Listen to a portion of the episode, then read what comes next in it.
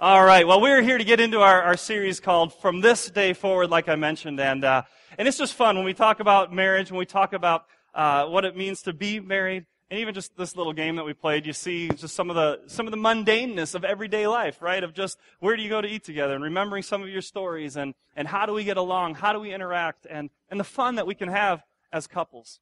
And so I really look forward to spending five weeks, and whenever we do a series like this, we can dial down into a topic for about five weeks straight and, and really elevate the temperature in and around marriage so that you begin, and all of us here begin to think more about our relationships. And we think about um, this marriage relationship in our homes for those of us that are married. Now, for those of you who aren't married, this is the perfect time to be in church. I think sometimes we think in terms of this is a time to check out, or maybe this is just for married couples. The best time to prepare for marriage is when you're not married, right? Anyone? I need a better amen for that. The best time to prepare for marriage is when you're not married. And so a lot of these things right now are foundations that can be built and things that really begin to stretch you towards what might be uh, down the line in your life should you choose to, to marry or marry again or whatever stage of life you might be in. Now, um, when we spend these weeks here, I really believe there's an opportunity to take our marriages from where they're at and bring them to a much better place to be uh, on the tail end of the series to really feel like there's some strengthening that has gone on in our marriages if we build on some key foundations. Now, we start off in, in marriage with high expectations. I think everybody starts marriage wanting and expecting a lot. And so I think, especially maybe women, um, maybe if we generalize, would say they picture their wedding, right? Women, how many of you had your wedding kind of planned before you were ever even like planning your actual wedding, right? You had ideas, colors, some things that you maybe had in mind, but also maybe imagining what would be, what life would be like, what the, what your husband will be like, what it would be like to be in the home and, and maybe to have some kids around. And you imagine some of these things of what married life is going to be like and maybe how fulfilling that would be. And, and men have dreams too. And and they dream about how many times they're going to have oh we still have kids in here. Guys you got to put your kids away. I can't i can't talk freely here. This is why we have fourth fifth and sixth grade splash zone every week and they're not going to be in at all during this series and then the younger kids do have things. So well you know the men dream about something more often you know than, than not and many of them are still dreaming. And so uh, we all have different expectations about what comes to marriage. But what happens many times is we're let down we get married and we get into this and, and, and after a couple years or even a couple months or whatever we start feeling is this is this what it is? Is, the, is, is there more to it? And there's a heaviness or maybe there's a sadness or things are just not going the way they are. Maybe there's tension and there's struggle and, and or maybe just the, the love has grown cold and it's just become kind of sterile. Maybe it's just more of a, a roommate relationship and you're a business partner and you guys just happen to run a household and manage a family but boy as soon as the kids are gone who knows what's going to be left of the relationship and so you have to ask the question is a healthy, happy marriage possible? Is a healthy, happy marriage possible? Absolutely.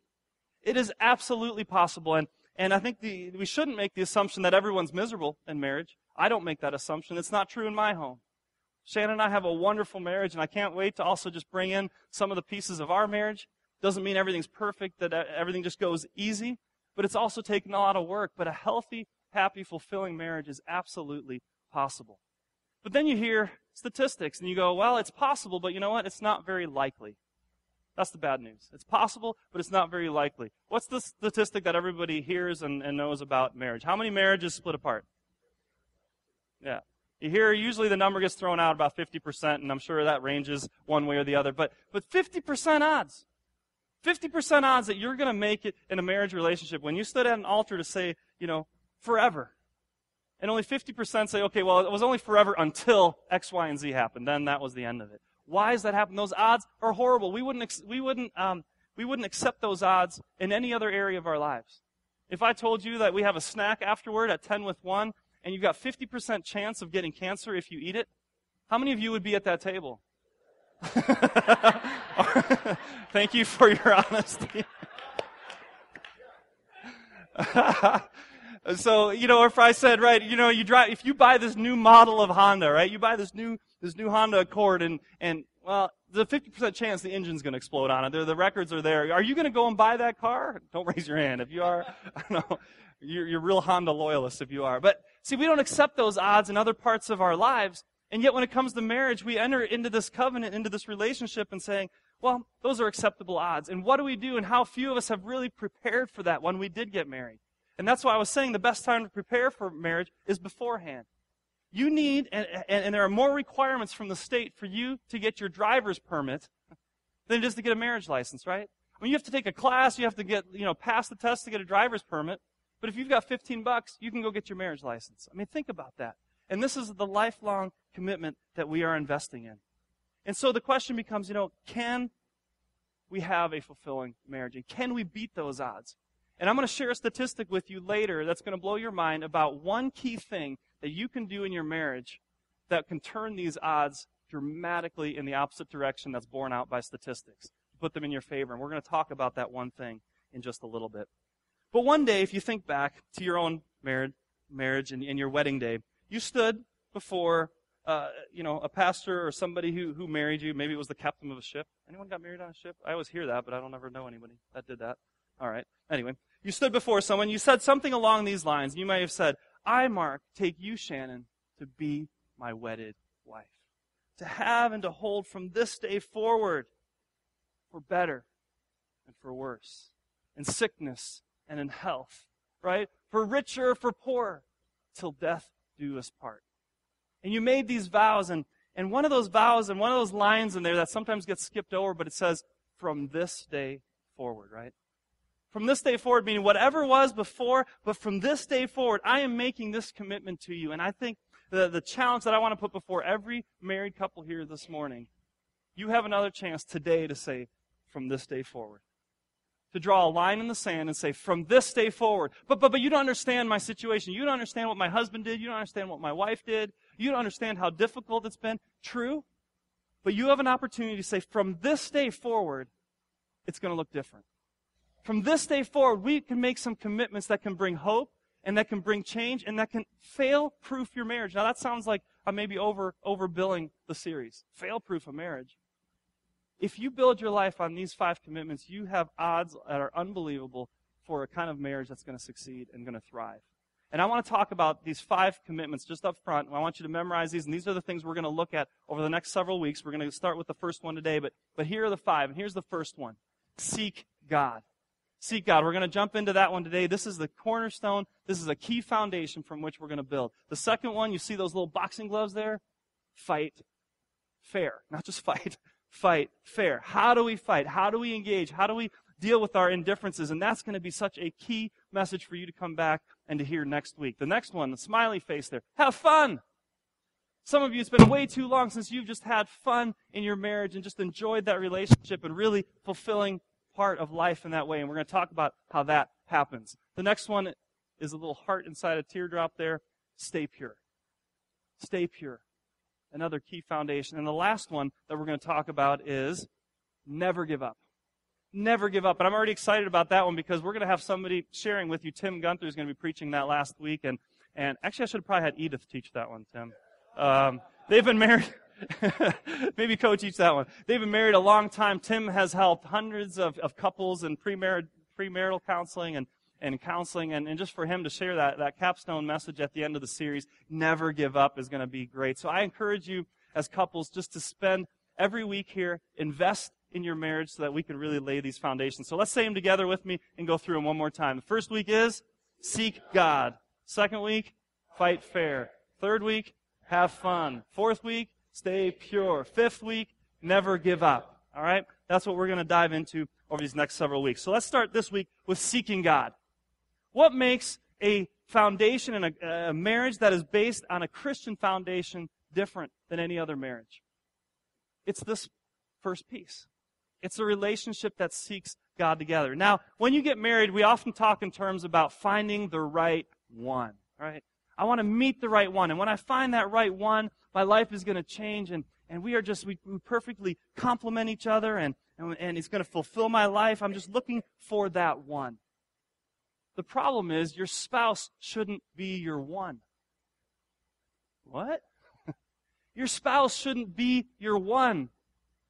What we fail to do is to seek God first. God should be our one, and our spouse should be our two. You see, without God in the equation, without God in the relationship, your spouse elevates to the one, and now you're putting and projecting all kinds of things onto your partner and onto your spouse that, that are never intended to be carried the weight of that position of being the one. Your spouse is to be the two. Now, when Jesus was asked, what is the greatest commandment?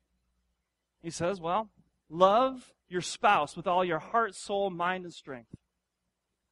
What do you say? Love the Lord your God with all your heart, soul, mind, and strength. That means with everything you have, you pour into that love and into that relationship with your Heavenly Father, with your Creator. And then he says, love your neighbor as yourself is equally as important. Who is your first neighbor when you're married? The one that you wake up to in bed every morning, hopefully, unless you're on the couch that night, right? I mean, this is, this is your neighbor. This is the person you're spending life with. Love them as yourself, right? But the first commandment, love the Lord your God with all your heart, soul, mind, and strength. God is to be in that number one spot. He is supposed to take that place. You know, in our lives, we want to have all kinds of good things that come, right? We think about our marriages and we want fulfillment. We want there to be life, to be joy, to be care and concern and encouragement and uplifting and, and all those things that we, that we wrap up. And we seek after those things. But in Matthew chapter 6, 33 says, uh, uh, Jesus said, seek first the kingdom of God.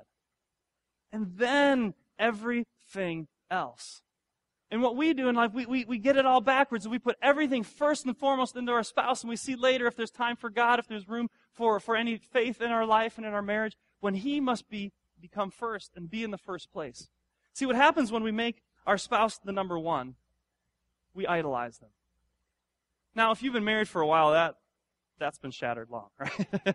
right? But but when you think about starting a relationship or before a relationship, if I can find that one, or maybe you're dating and and, and you can take the scenario either way with with male female, but let's just say it this way: the the the, the female's going, you know, um, my my boyfriend, he's the one, he's perfect, he's he's strong, he's he's silent, he's mysterious, you know. I just sometimes I look into his eyes. I don't really know what he's thinking, and it just gives me chills. And and he's just so laid back. It's great. He just knows how to relax, and and it's just oh, I just love him. He's, he's the one, right? My number one. He completes me, right? I mean, it's just this sense. And what happens after marriage? If those of you who maybe know that scenario, he just sits there like a bump on the log. He never says anything. I don't know what's going on behind those eyes. I can't figure out your thoughts. Would you just do something? Yeah, he just chills out all the time. You think video games are going to get us where we need to go or whatever the case may be, right? And so what was so beautiful before when it was number one can become demonized later on because one can't fulfill everything. Or let's take it the other way around. Oh, she's so perfect. She's the one. She's so organized. She's got her act together. She's so driven and motivated, man. She's got everything planned out when we when we have activities and, and she's just on top of it and, and boy, it's just so so great to see that life and energy after marriage? Get off my back. Stop trying to run my life. Let's ease up on the schedule a little bit. Just wind down a little bit. Or what do you keep doing pursuing your career? What about our family? What about our life? What about me? And we have to navigate these differences and these tensions from before marriage and, and, and after we get married. But see, the thing is not to put all of our hope and all of our, our everything into one person when that position is to be reserved only for God and to put God first. So if you're not married, how does this apply? Well, what you say is, I will seek the one while preparing for the two. If you're not married, is that you say, I will seek the one while preparing for the two. And that becomes your ambition because, see, the thing about marriage that I think is misunderstood in our culture and society is this idea of completion. Like, we're two halves and now we come together and we are made whole. That is nowhere a biblical model or example. God takes two whole people and creates a new entity called the marriage relationship. Two half people or partial people or incomplete people shouldn't get married. You're not ready to get married if you're not whole, if you're not find fulfillment in, in, within yourself and in your relationship with God. He is the one to bring you to that point and to bring you to that place. And when you have found that place, when God is at the center and is the priority, then you can come together with somebody else who shares that value. Now, there's a pastor who's shared a story about uh, a young lady in his church. She grew up in his church in a Christian home and was part of the youth group and whatnot. But as she got older, kind of a, a story that you maybe have heard or scripted or maybe have lived, but she started kind of you know exploring her horizons and going in you know to different parties and, and started breaking away from some of her tradition started drinking a little more getting more into to light alcohol and then heavier alcohol and then just um, really began to, to experiment. And then she was with, you know, one boyfriend and then another one, and just began to be very promiscuous in her relationships and was just totally losing losing her direction and just feeling empty and whatnot. But she would still go to church with her parents. And and one morning she came home from church and she was excited and she told her mom, she said, Mom, I met the one. I met the guy. He's perfect. I've seen him and he loves, he loves God. I can see his integrity. He seems to be a leader. He seems to be just, just on, on, on task with what he's doing. He's got his, his life together. And her mom, kind of a harsh response, says back to her, a guy like that isn't looking for a girl like you. Maybe not the best thing as a mom to say to your daughter. But there, there's some, there's some truth in that, isn't there? What we need to learn is to be the kind of person that you want to marry. Be that kind of person. Now, it's not beyond hope if that's been your story. It's not beyond hope because you can say, from this day forward, I am seeking God. I'm going to change my life. I'm going to become the kind of person that, that I want to marry. And when two people take that kind of foundation the, uh, together and bring that together, the foundation for marriage is, is incredibly strong. Now, if you are married, how do you seek the one? You say this I will always seek the one with my two. I will always seek the one with my two. So many times in, in, in marriages, this faith thing becomes an individual piece. Oh, it's just about, you know, like each of us kind of loves God in our own way and we do, you know, we kind of do our own thing. We don't talk, I, have heard couples say we don't talk much about our faith. It's kind of his thing and it's kind of my thing. Seeking God with your spouse. Now, when I do premarital counseling, something that I sometimes draw on people's um, thing, and, and I don't remember who I, I, got this from, just a simple illustration. Maybe even come from Craig. I don't even know. Um, but it's a little triangle. Does that sound familiar? Did that come from you? See, I didn't even remember. But sure, accept it. Own it. Own it. Yeah, that's from me. He's waiting to see if it's good or not. He's like, I don't know yet. We'll see. this is a triangle, and at the top, you write God, and at the two bottom corners, you put the husband and you put the wife. Or you put the man and the woman that are, that are, that are preparing for marriage. And, and basically, it's simple as this. It's saying, as each of you individually and together pursues God, what happens to the proximity and the distance between the husband and wife? You come closer. And just a simple visual that says, look, when we pursue God with all we are, when we seek God together as a couple, it will bring us together. It will bring closeness. It will bring intimacy. It will create a kind of foundation for us to really build our marriage and our family on. And so it's about this idea of how do we seek God together? Now there, we could talk about all kinds of ways that we can seek God. And I want to just hone in on one in particular and then the second one. One that we do in our homes and another one outside um, collectively, even as a, as a family, if we're at that point. Because there are some habits that really begin and shape everything else. I think there's one key that's going to have a greater impact than anything else on your marriage if, in, in seeking God. And it's this, quite simply pray together. Pray together. Now, some of you might go, oh, that's it? That's why I came? That's why I came to the marriage series? They're here to pray together? Oh, we, uh, we don't do that. That's awkward. That is weird. I don't pray with my, I don't even pray, or I don't, you know, that's a personal thing. We, we, we've never prayed together. You know how I know that most of you, or many of you, maybe don't even pray together? You know what statistics say is that only 8% of couples pray together. And so before you check out and kind of go, what is, how is that going to transform my marriage? Only 8% of couples pray together. But get this, from a statistic that, that was uh, done, a survey uh, done by uh, Family Life. And they, they surveyed uh, thousands of Christian couples. Fewer than 8% of Christian couples pray regularly together. But here, get this. Of those that do, fewer than 1% divorce. Fewer than 1% of couples who pray together divorce. How is that statistic that's quite contrasting the 50% statistic we just talked about earlier, right? I mean, to, if statistics bear out that you have a 99% chance or better to stay married and to be in relationship if you do one thing, and that is to pray together. Why? Why is this so significant, and why do so few people practice it? One, it can be this awkward thing. I know some of you have grown up in, in homes where prayer was not a part of that, or maybe it's not, you, you know, you know, people are uncomfortable praying out loud. There's all kinds of reasons. Maybe you're just not there, or maybe one of your, you know, one in the relationship doesn't have a faith foundation, and you've never done that in your marriage before, and so it would seem kind of odd.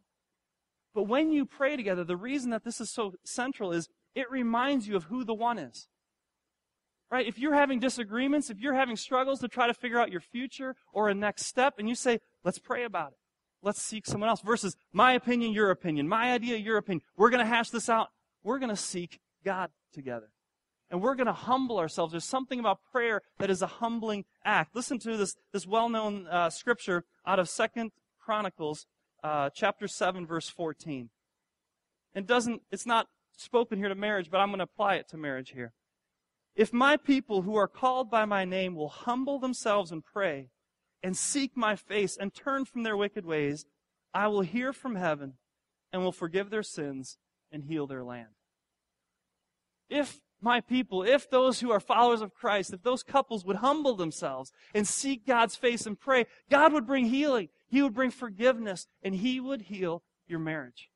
That's a promise from God that He wants to take prayer and that prayer is serious because it's the way that we seek God. And there's this humbling act of getting on our knees, bowing before another and submitting our relationship saying, God, guide us. We need guidance. We need strength. We need encouragement. We need peace. We need a job. We need finances. We need health. We need help. We're praying for our children. It brings intimacy into your marriage relationship. It's kind of hard, right, to have a fight with somebody who you're going to be praying with, right? When you're holding hands with somebody and praying with them, it's kind of hard to punch them, right? Or to kick them. It's hard to cheat on somebody who you, you pray with regularly who you're, who you're seeking God with together. There's a bonding that happens, and so few couples take this um, challenge seriously. Now, how do we do that practically? What does that look like for you? Maybe if you've never prayed before together, it's going to feel a little awkward at first. It may. And because it, it takes your relationship out of just emotional, out of just physical, out of just activity, and it brings it into a spiritual realm where you're saying, we're, we're, we're praying together. And maybe for the first time that you do that, you don't have much to say. Maybe you just say a sentence. Maybe you just say a blessing over your spouse. God, bless my wife. That's all I can do. I tap out. I'm done. You know, good start. It's a great start to pray for your wife, to say, to bless her, or, or, or wives, to pray for your husband. God, be with my husband today. Watch over him, guide him, give him strength, whatever. And you start praying that way. Maybe you just stand together and you hold hands, or maybe you don't hold hands. You just say, well, you know, it, it shouldn't be awkward. You're married, right? I mean, you should, you get naked together, or you used to. Um, why can't you pray together? And so some of you, you, some of you men, you need to man up and say, I'm not going to be a little wussy about, it. I don't pray together. You watch football, you cheer together, you hug guys, you give high fives. Pray with your spouse. And even if you don't know what to do, do that. Take that step and just start. And now some different ways. Maybe, maybe you just start at mealtime. Well, what does a mealtime prayer have to do with my marriage? Well, maybe begin at a mealtime at dinner. Get your family together, take the lead. What we do in our house, we hold hands around the table. There's enough of us that we can go all the way around the table with all six of us. And, and we take turns praying, or I'll pray, or Shannon. And it's not just, you know, rub a dub dub, thanks for the grub. You know, it's, it's, you know, we, we try to, say some things about the day or thank God for, you know, bringing us all back together and praying for each other. We do that as a family. Now, another thing that, you know, this, this came up for us probably about a year, year and a half ago, and I was talking with Shannon, like, how, how can we pray more together? I, I grew up and, and what, I, I, I'll be honest with you, I didn't enjoy this time as a kid growing up, but every Saturday morning, my uh, my parents would say, "All right, it's time for our family devotions," and I'd be like, "Oh, I want to watch cartoons," you know, I want to be outside, and we'd gather around this round dining room table that that we had and only used kind of for special occasions and Saturday morning prayer and devotions, and so somebody would read a short Bible verse, and then we'd all get down on our chairs, we'd kneel, and we'd pray together, and we'd take turns. And, I, and it, but it was a forming experience as a kid, and even though as a kid I'd rather have been doing other things, I remember now, and I think back about that bonding time and I, I step back almost out of body and go, a family kneeling and praying together. What a beautiful picture. What a powerful image of leaving a legacy of faith and, and, pour, and pouring that into kids when your parents are praying for you by name. I know my parents pray for me every single day by name. When they come and visit, they do their devotions together and they pray for every single kid, every single grandkid, every specific need. They've been praying together for years. And, and so Shannon and I have tried different things over the years. And, and one thing we decided to do in the mornings was before we leave the house as a family, uh, what, what would kind of work for us? And so we just gather at the front door or, or by the car before we leave, and we just all kind of huddle together. We do like a family huddle, right? And so I, am usually not in the middle because that'd be kind of awkward. So I'm usually let the kids come around and Shannon's there, and we just kind of do a group group kind of hug, and one of us will pray, and we'll just pray for each other specifically for that day.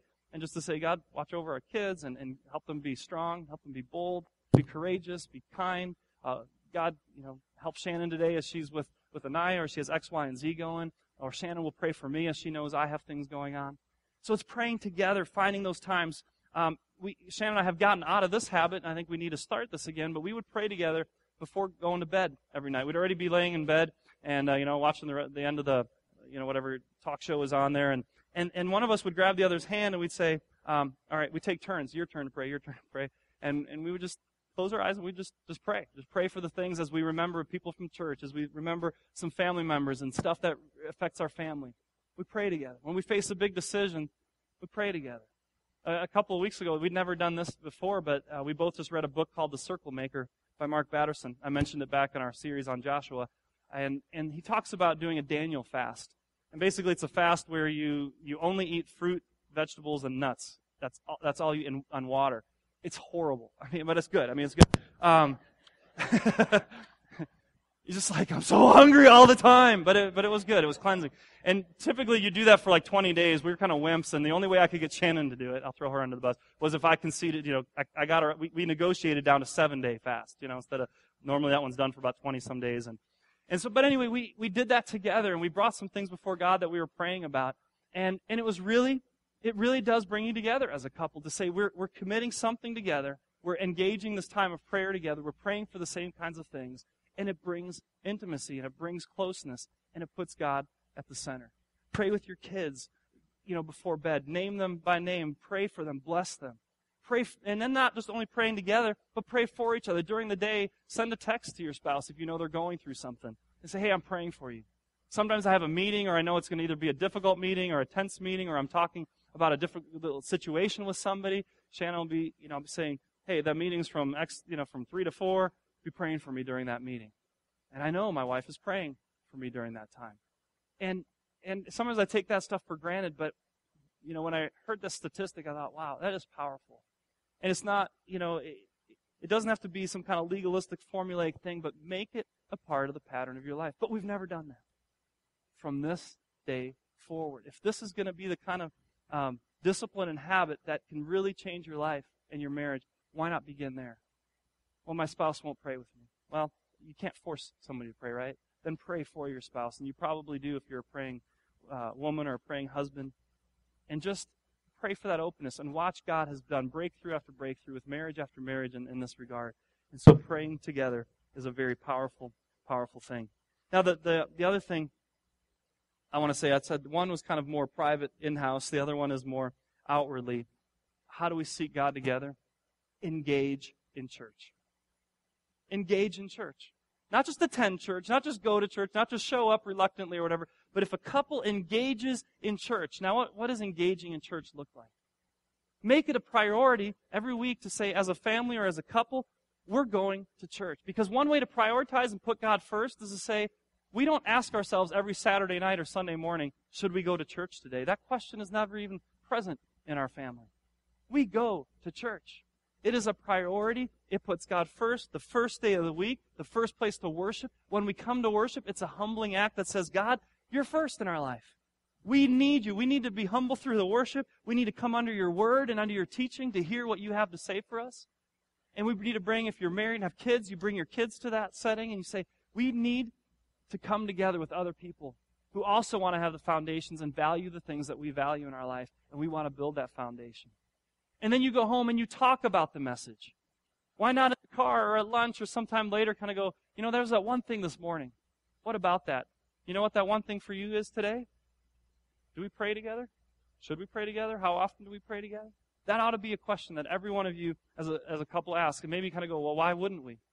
Or how should we do it? What would be comfortable for us? What would work for us in a way that, that we could learn and grow in that? But see, that's the engaging of what God is doing. Getting involved in a small group. There's going to be couples um, and groups all, all throughout the week here at one that are meeting in homes. We're going to be talking about this very thing. How do we seek God together as couples?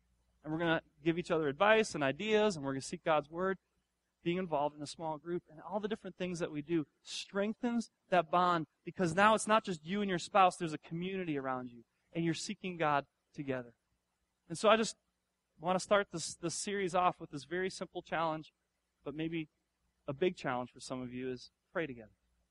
Every day for the next seven days, would you pray together in some way, shape, or form that you and your spouse would do that and that you make that commitment to say, from this day forward, we may have never done this before, but from this day forward, we're praying together and for each other. And you do that for seven days. If you're not married, pray for your relationship with God. Pray maybe for a person if you want to get married, for a person that you may marry someday. Begin to seek God. Put him in the right place. Put him in the first place. And prioritize this body that is the church to say we need to do this together as a community to strengthen one another. Let's bow our heads and pray.